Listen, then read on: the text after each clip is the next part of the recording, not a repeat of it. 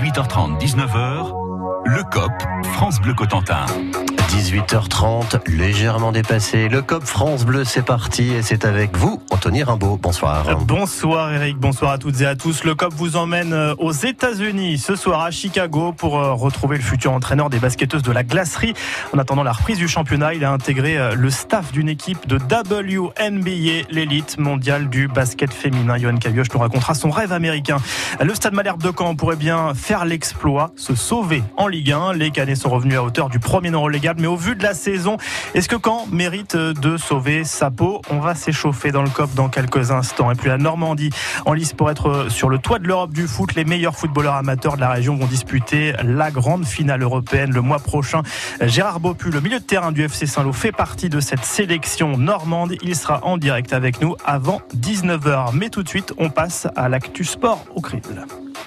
Le conseil de classe avec Morgan Youf Pinceau, notre pivot, ex-joueur de la JS Cherbourg Handball, est là pour décortiquer l'actu sport. Salut Morgan. Bonsoir à tous. Dans le conseil de classe ce lundi, le stade Malherbe de Caen euh, et cette course euh, au maintien en, Ligue 1 euh, irrespirable. Ça, ça se jouera jusqu'à la fin. Croyez les canets perdus à deux journées de la fin. Le SM Caen peut toujours croire un sauvetage après avoir fait le plein de points ce week-end à domicile contre Reims. C'était bien sûr sur France Bleu.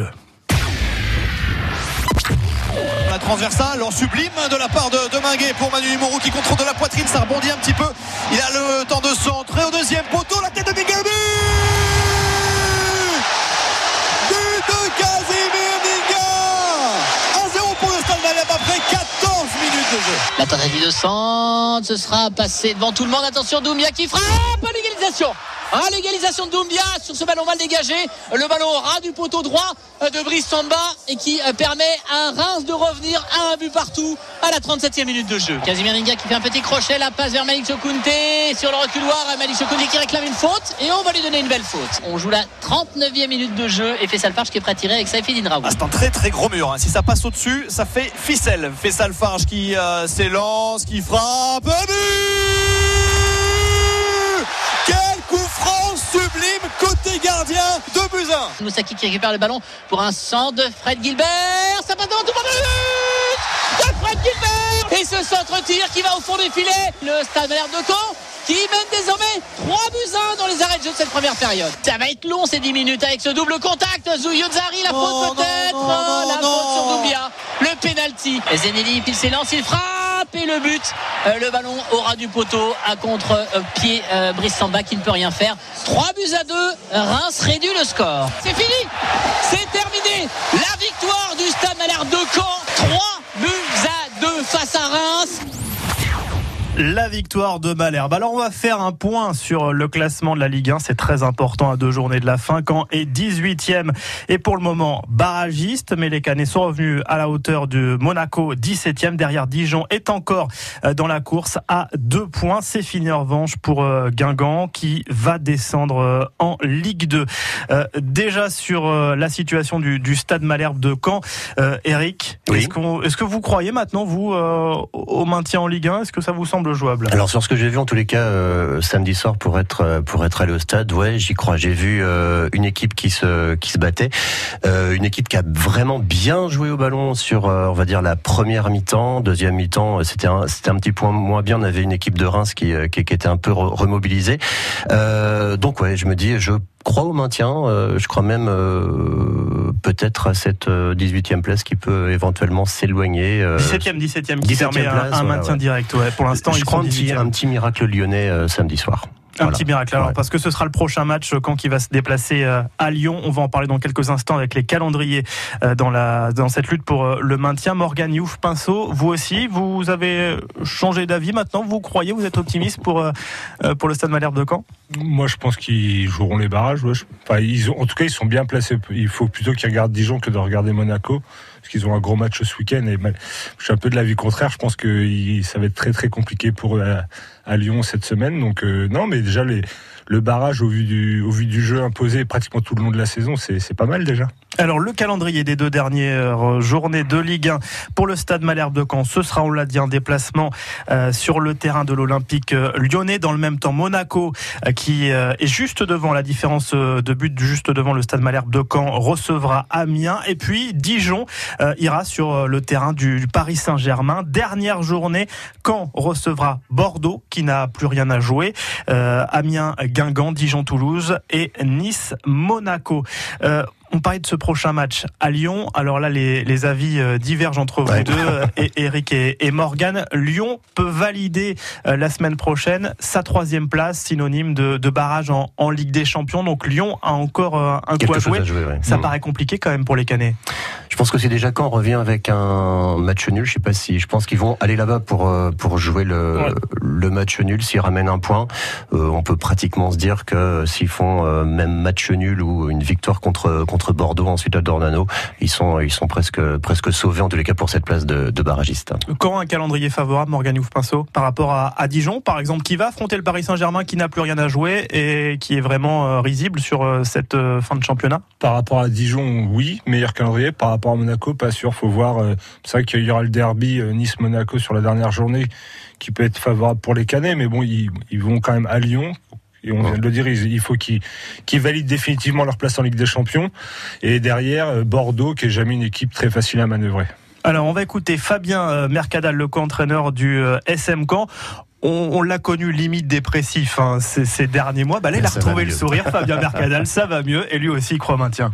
On sent qu'il y a hum, des garçons y croient. On va se battre pour aller chercher un point à, Lyon. On espère aussi, parce qu'on est obligé de le regarder, bah, que Paris retrouvera sa forme pour essayer de gêner cette équipe de Dijon. Et puis après, on se jouera une finale contre Bordeaux à domicile avec nos supporters. Et je le répète encore, que les joueurs euh, aiment beaucoup. Voilà, on aime nos supporters euh, par intérêt aussi, pour être honnête, parce qu'avec eux, on sent qu'on est meilleur. Voilà, les joueurs y croient, on aime nos supporters, on retrouve euh, la positive attitude hein, finalement en, cette fin de saison où le SM Caen revient de, nulle part véritablement, le SM Caen qui peut encore se, sauver en Ligue 1. Alors vous avez donné votre avis on va dire d'un point de vue comptable sur euh, la situation du Stade Malherbe de Caen, mais est-ce que Caen mérite de se maintenir en Ligue 1 cette saison après tout ce qu'on a vu? On a passé euh, tous les lundis ou presque à critiquer le jeu du Stade Malherbe de Caen à juste titre. Euh, on a critiqué aussi certaines décisions de la direction qui a pris les rênes du club cette année. Quand on regarde ce qu'a pu produire Dijon, ce qu'a pu produire Guingamp, ce qu'a pu produire Monaco, est-ce que les Canets méritent de se sauver cette saison, Eric? Alors sur sur ce qu'on peut voir sur les sur les derniers matchs, on va dire que vraiment la, seule fausse note qu'il y a eu, ça a été le match de, Saint-Etienne où il y a eu un, 5-0 qui a été mérité finalement sur ce que sur ce qu'a pu produire le, Stade Malherbe. Euh, sur ce qu'on peut voir en tous les cas sur les derniers matchs à, domicile. Euh, oui, le Stade Malherbe mérite de se maintenir. En revanche, euh, sur ce qu'on a pu voir depuis le début de l'année, je dis non très clairement. Morgane? Moi, je pense que si on était à France Bleu du côté de Guingamp, de Dijon, d'Amiens, de Monaco, on aurait passé une sale saison aussi. Donc, comparé aux autres, moi, c'est vrai que pour le pour l'honneur, j'aimerais bien qu'il passe devant Monaco, parce que Monaco a fait aussi du grand n'importe quoi cette saison. Au vu du jeu, euh, on va dire sur les trois quarts de la saison, oui. Quand euh, les voir en Ligue 1, euh, honnêtement, pour les voir sur Canal ou sur Bean dans le week-end, c'est un peu ennuyeux. Mais comme les autres équipes, donc voilà, ça va être au, au compte des points. Je pense qu'ils sont un peu tous sur le même piédestal. Voilà. Ça, va, jouer à peu de choses. Hein. mais quand on, voit, quand on voit les décisions, on, s'est interrogé quand même. Euh, la dernière en date, c'était quand même de mettre Roland Courbis avec Fabien Mercadal. il, y a eu des, il y a eu un recrutement euh, qui, a, été critiqué. Et Monaco. Monaco, aussi l'a fait. on est d'accord, mais est-ce que quand on ne mériterait pas, entre guillemets, de bah, d'aller voir un, peu à, l'étage inférieur pour toute cette saison et pour toutes les erreurs? On voit Guingamp avec l'histoire là des matchs soi-disant arrangés. On voit Monaco, ils ont fait les guignols toute la saison avec leurs entraîneurs. Là, on peut pas juger là-dessus. Quand ils ont fait les guignols aussi, donc pour moi, tout le monde, voilà, vraiment tout le monde est sur le même piédestal. Je crois que c'est peut-être Dijon qui s'en sort le mieux niveau moral dans dans cette saison. Et attention parce que Dijon euh, est encore euh, à distance, à portée de tir de, Monaco euh, et Caen. En tout cas, ce sera une fin de saison. Les deux week-ends, les deux derniers week-ends sont vraiment, vraiment passionnants. Ça va être palpitant. C'est bouclé là-haut, de toute façon. Bah, il n'y a plus grand-chose à bah, espérer. premier Paris Saint-Germain, deuxième Lille et troisième Lyon. À ah, Caen, Caen, cas de victoire, pourrait relancer la course à troisième place. Moi, je voulais juste ajouter que je pense qu'on a eu, ce sera peut-être évidemment le, on pourra vraiment faire le point quand les deux prochaines journées seront passées, mais je pense qu'on a quand même un, un effet Courbis qui est là un, il y a quelque chose en tous les cas qui s'est qui, qui s'est passé dans le groupe en tous les cas, je pense. Donc il n'y avait pas d'effet Courbis il y a encore trois semaines. Maintenant il y a l'effet Courbis. D'accord. Donc l'effet Courbis c'est diesel en fait. Ça vient en, voilà, ça vient fin de petit à saison. petit. Bon, on fera les comptes à, à la fin du championnat. La prochaine journée ce sera ce Lyon quand à vivre bien évidemment samedi France Bleu. sur France Bleu. Le COP, France Bleu Cotentin. On reste dans le milieu du foot avec euh, la Ligue qui a présenté aujourd'hui son plan de lutte contre l'homophobie. Ce week-end, on parlait de la Ligue 1, mais en Ligue 2 aussi, les capitaines d'équipe, entraîneurs et arbitres porteront un brassard arc-en-ciel. Alors parmi les, mesures annoncées euh, par la Ligue de, football professionnel euh, ce matin, il y aura encore plus de sensibilisation dans, le- dans les centres de formation où sont préparés hein, les, futurs footballeurs pros. Les responsables des groupes de supporters seront également sensibilisés à, à cette question. Et puis, en cas de, de banderole ou de chant homophobe dans, dans un, stade, l'arbitre pourra arrêter le match. Le club risque également euh, une amende et, même des, retraits de points. Euh, par ailleurs, la Ligue invite aussi les spectateurs en tribune à, signaler ces insultes et, et les chants homophobes pour sanctionner les auteurs. On va en parler dans, dans quelques instants, mais on va écouter juste avant Frédéric Potier, c'est le délégué interministériel à la lutte contre le racisme, l'antisémitisme et l'homophobie, qui espère que le monde du foot va enfin briser le tabou. Je souhaite vraiment que les clubs s'engagent à fond dans la lutte contre la haine en général, que ce soit le racisme, l'antisémitisme ou, euh, ou l'homophobie. Euh, Certains veulent le faire, certains ouvrent déjà leurs portes des centres de formation. Et je souhaite vraiment que les clubs aient conscience du rôle qu'ils peuvent jouer. Un grand joueur qui prend position contre l'homophobie, c'est un exemple. C'est quelque chose qui a une vertu pédagogique. Ça reste un tabou puisqu'on parle d'orientation sexuelle, on parle d'intimité. Euh, je crois que certains joueurs aussi craignent pour leur image, euh, évidemment. Il y a des enjeux commerciaux qui vont derrière. Mais moi, je suis persuadé que ça serait l'inverse qui se passerait. Je suis persuadé que le jour où un joueur euh, ferait son coming out, le jour où un club s'engagerait euh, très clairement cette question, au contraire, moi, je pense qu'il gagnerait en popularité, il gagnerait euh, en visibilité, et je pense qu'il serait salué par l'ensemble de la profession et du monde euh, sportif.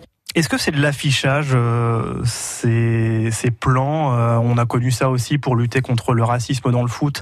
Euh, il y en a toujours et les sanctions ne suivent pas toujours. Euh, Est-ce que ce, ce plan de lutte contre l'homophobie, vous y croyez, Morgan Youf Pinceau Non, mais je crois que tu as tout résumé. Hein. C'est comme pour le racisme, on entend beaucoup jacter et au final, il n'y a pas grande décision de prise. Au final, alors c'est bien de mettre un peu la lumière sur, un de ces problèmes dans le sport, même dans le milieu de la société, hein, parce que c'est, on a le même problème partout. Le problème, c'est est-ce que derrière, est-ce qu'ils vont assumer leur, prise de parole, est-ce qu'ils vont vraiment sanctionner Parce qu'au bout d'un moment, c'est bien beau d'être dans le monde des bisounours et d'essayer de que tout le monde se tienne main dans la main, mais la bêtise humaine sera toujours présente et malheureusement, sans sanction, je pense que ces gens-là n'apprendront pas. Et Morgan Youf Pinceau, vous avez été joueur professionnel dans le hand, donc un autre sport, hein, mais euh, ça, concerne euh, tout le monde. Est-ce que dans le hand aussi, c'est compliqué? Est-ce que vous avez connu voilà, des coéquipiers qui étaient, euh, qui vous l'ont dit Je suis homo, mais j'ai pas envie de le dire, j'ai peur de le dire. Est-ce que vous avez été confronté à ça? Et est-ce que dans le hand aussi, c'est compliqué d'en parler? Non, je pense pas. C'est vrai que moi, je connais deux, trois joueurs dans le championnat, voilà, qui sont homosexuels. Chez les femmes aussi, il y en a quelques-unes et c'est assumé. Après, je peux comprendre que c'est un sujet compliqué pour eux parce que, voilà, comme je disais tout à l'heure, il y a, y a la bêtise et le jugement qui fait que c'est pas forcément accepté. Les gens sont souvent maladroits et mal à l'aise par rapport à ça, mais donc voilà, il sait bien d'en parler. Moi, je pense qu'il faut un peu plus sanctionner. Il sait bien d'aller dans les centres de formation. Il faut éduquer. Voilà, c'est un peu comme tous les problèmes qu'on a aujourd'hui. hein. On voit sur l'écologie, sur le racisme, sur tout ça. Il faut qu'on éduque nos jeunes à comprendre que c'est pas parce qu'une personne prend pas la même route que toi qu'elle est forcément différente. Et d'ailleurs, ça a été fait euh, au stade Malherbe de Caen au niveau du centre de formation euh, récemment pour euh, sensibiliser les jeunes footballeurs canets. Dans un instant, direction les États-Unis, on sera en ligne avec Johan Cabioche avant d'entraîner les basketteuses de la glacerie à la rentrée. Il est entré dans le staff de l'équipe de Chicago dans le plus grand championnat de basket de la planète. C'est dans le COP et c'est dans quelques instants, juste après un point sur vos conditions de circulation. On fait effectivement la route ensemble. N'hésitez pas à nous faire remonter euh, vos infos. Si ça circule mal, 02 33 23 13 23. Nous sommes bien sûr à votre service. Actuellement, euh, guerre de difficultés sur le département euh, Manchois. Si vous êtes à Granville, petit embouteillage à signaler avenue de la Gare. Il y a aussi sur Saint-Lô un embouteillage important rue de l'Exode, rue de Torigny. J'ajoute aussi la rue du Maréchal Leclerc quant à la nationale 174 hein, qui borde par le sud cette ville de Saint-Lô. Vous circulez bien actuellement à Cherbourg. Cherbourg, ça va aussi. Montée descente des Rouges Terres toujours à éviter ainsi que l'avenue de Paris. Bonne route à tous. La suite du COP, c'est dans une petite minute. France Bleu Cotentin, on fait la route ensemble. 02 33 23 13 23. France Bleu. France Bleu Cotentin vous accompagne toute la journée. Vos infotrafics, des conseils de nos experts, vous gagnez des invitations pour les plus beaux spectacles de la Manche et on accueille les associations qui font vivre notre département. Ben, je vous remercie pour euh, tout ce que vous faites euh, euh, toute la journée, tous les jours de, de la semaine à l'antenne de France Bleu, vous êtes parfait. France Bleu Cotentin, tous les jours, c'est votre radio dans la Manche. Cherbourg, gare transatlantique. À la Cité de la Mer, l'aventure prend une nouvelle dimension. Avec l'océan du futur, venez explorer le dernier territoire sauvage de la planète. Trois nouveaux étages d'espace multimédia spectaculaires et d'aquariums éblouissants. La Cité de la Mer en Normandie. Votre prochaine aventure est ici. Cité de la mer.com J'investirais bien dans un appart pour le louer, mais bon, avec le risque de loyer impayé. Mais enfin, avec un locataire garanti Visal, plus de stress. Visal Oui, la garantie d'action logement en cas d'impayé de loyer. C'est la solution pour sécuriser tes revenus locatifs. C'est gratuit et rapide. Va sur visal.fr. Visal.fr. Oh, je me connecte tout de suite. Dispositif soumis à condition, consultez visal.fr. Action logement reconnu d'utilité sociale. 18h30, 19h, le COP, France Bleu Cotentin. Le COP avec vous, Anthony Rimbaud, et maintenant on traverse l'Atlantique.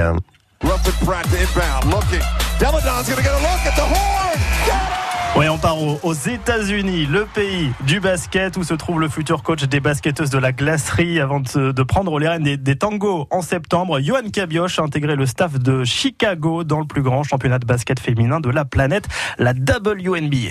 Johan Cabioche nous raconte d'ailleurs son, son rêve américain. Tony Rimbaud, vous l'avez joint cet après-midi. Bonsoir Johan Cabioche. Bonsoir. Même bonjour pour vous parce que vous êtes euh, aux États-Unis euh, en ce moment. Vous êtes du côté de, Chicago. Vous avez intégré le, staff d'une équipe féminine. Oui, voilà, oui. Euh, je suis coordinateur vidéo donc dans le staff technique des Chicago Sky en WNBA.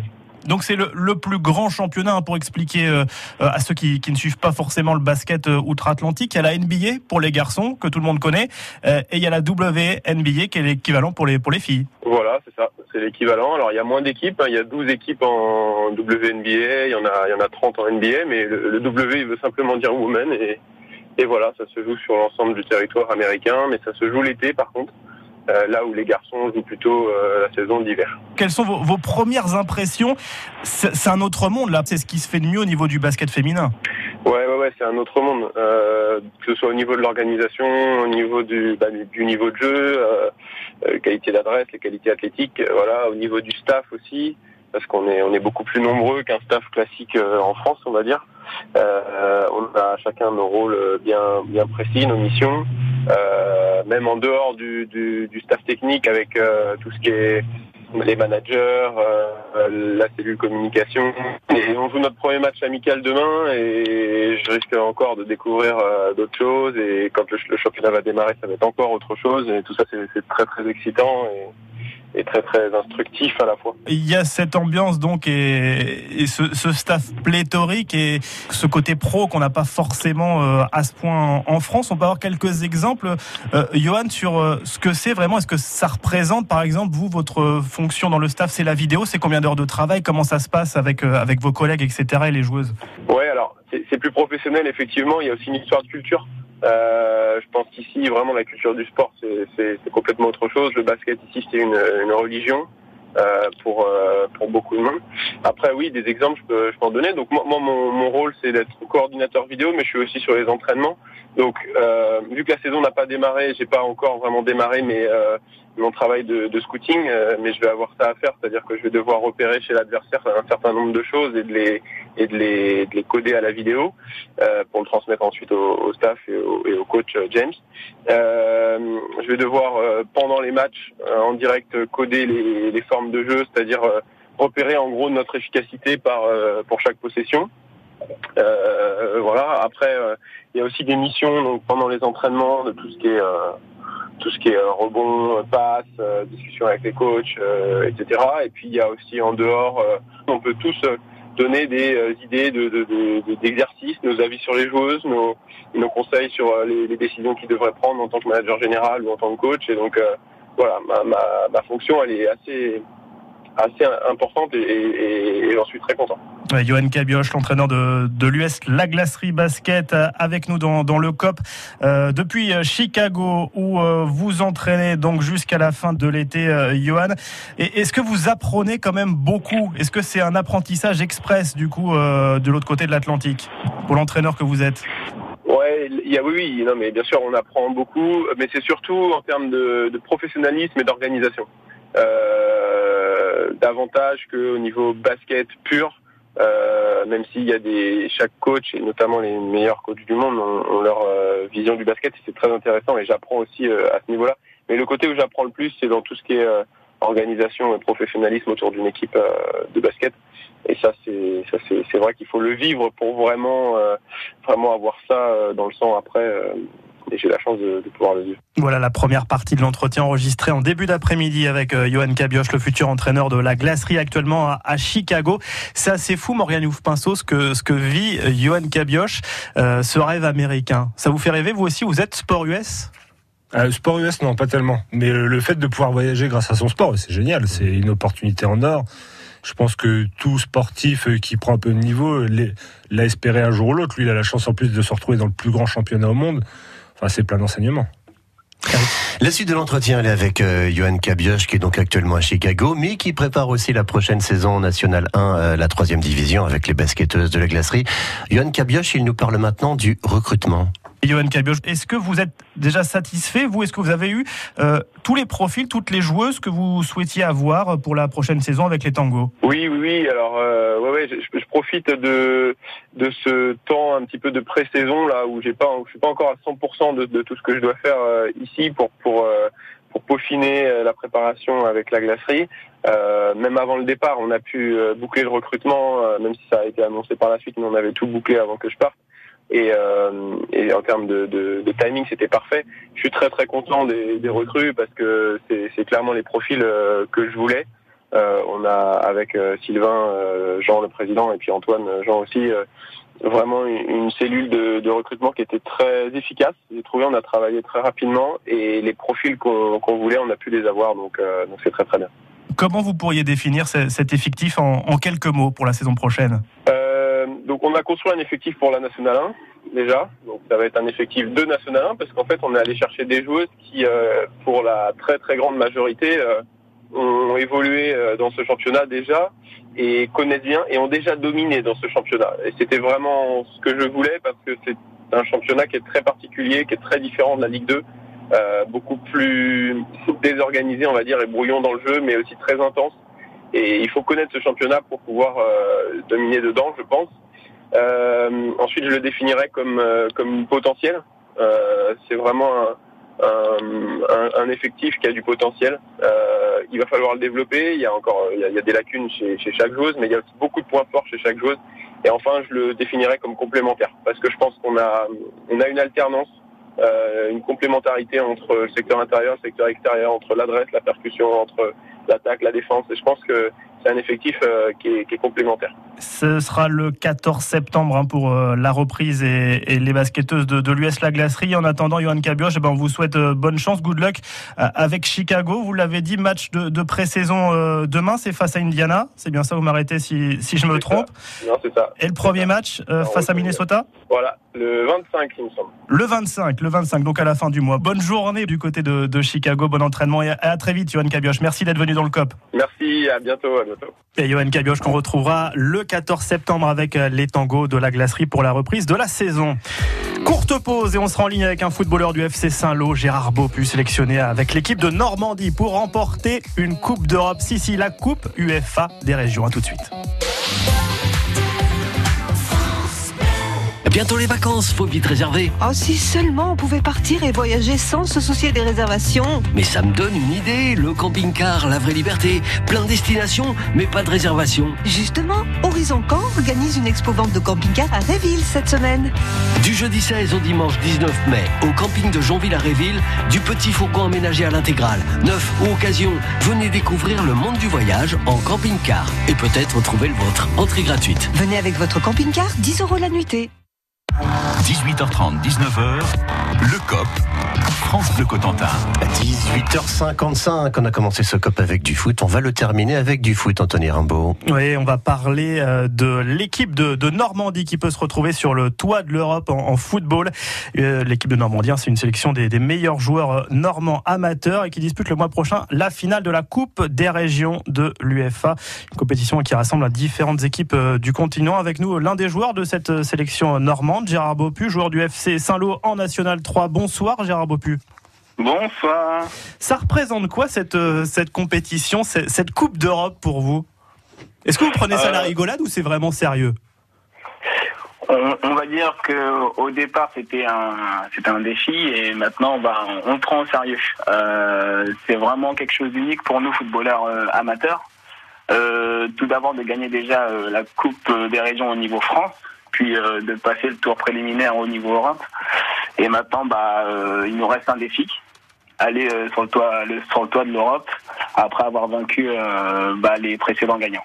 Oui, parce que c'est vrai que ça a été un, un, long parcours quand même pour vous. Hein. Vous êtes la, la, seule équipe française sur, sur cette finale. Vous l'avez dit, vous êtes euh, sélectionné en France, puis au niveau européen. Maintenant, c'est la, la grande finale. Euh, vous comparez ça à une Coupe du Monde, une Ligue des Champions? Euh, on... Plutôt une Coupe d'Europe alors. Plutôt une Coupe d'Europe. Ligue des Champions, ça reste quand même un niveau vraiment élevé qui fait qui fait rêver beaucoup de monde et nous à notre niveau ça va être comparé à une coupe d'Europe parce que bon euh, les équipes adverses portent vraiment le maillot national et euh, ça fait rêver ça fait rêver et ça nous donne envie de nous donner à fond pour euh, pour relever le défi et gagner et gagner ce titre. Morgan Youf Pinceau, euh, ancien joueur de la JHR Handball, qui n'a pas gagné de Coupe d'Europe, lui, non. mais qui est avec nous, qui aurait bien aimé. Il a une question pour vous. Oui, non, là, je vous entends. Bonsoir, je vous entends parler depuis tout à l'heure de l'objectif c'est vraiment le, j'ai regardé un peu le palmarès justement de cette compétition où qu'une équipe française n'a excellé jusque-là depuis 1966. Est-ce que vous c'est réellement l'objectif final d'avoir le titre ou on va dire qu'une médaille déjà serait suffisante? Euh, bah, euh, vu qu'on euh, c'est la enfin c'est la réunification des Normandies, ce serait bien de marquer le coup avec un titre. Euh, histoire de montrer que maintenant la grande Normandie peut faire de grandes choses, même au niveau européen, et que le football normand n'est pas n'est pas quelconque dans dans le paysage français et européen. Et par rapport au, au niveau des autres équipes, vous vous situez comment dans les favoris, outsiders? Pour tout vous dire, on n'a pas grande idée du niveau de, des équipes adverses. Euh, pour la phase préliminaire qu'on a qu'on a passée en Croatie, on, on, on était considéré comme favori. Euh, derrière la Croatie qui était tenante du titre, on a réussi à, à les battre. Et euh, bah là, ce sera un défi match après match, euh, essayer de battre tout le monde. On commence déjà par la Bavière qui reçoit. Donc ça va être, euh, on va déjà être fixé dès le premier match, savoir quel niveau ont les autres équipes et quelles ambitions aussi ils ont. Et ra rapidement aussi sur euh, votre club, euh, Gérard Bopu, le, FC Saint-Lô, vous terminez euh, la saison bientôt avant d'attaquer cette Coupe d'Europe pour vous. comment vous qualifiez cette saison FC Saint-Lô, là, le FC Saint-Lô qui est, quatrième de, National 3 Vous dites que bah, c'est plutôt une belle perf ou vous dites que voilà, on a raté quelques occasions de pourquoi pas viser plus haut?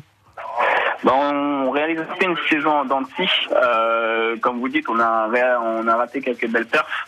Euh, après, après une saison comme la saison dernière, où on a réalisé de belles choses, c'était euh, c'était difficile de confirmer. Après, on est quand même quatrième du championnat. Euh, ça reste un, un, bon résultat, mais bon. Euh, un petit goût amer quand même parce que je pense qu'on aurait pu faire de, de, plus belles choses cette année. Et Gérard Bopu, bah, ce sera peut-être pour, pour plus tard. Et, et, et, pourquoi pas cet été, des, enfin, le mois prochain, le 18 juin, premier match pour vous avec la sélection de, de, Normandie. On va vous suivre sur France Bleu et on compte sur vous pour, pour amener la coupe à la maison, comme on dit. Gérard Bopu, milieu de terrain du FC Saint-Lô. Merci d'avoir été dans le COP France Bleu ce soir. Merci Morgan Youf-Pinceau et merci à vous de nous avoir écoutés. COP à écouter sur France Bleu dans Bravo. quelques minutes.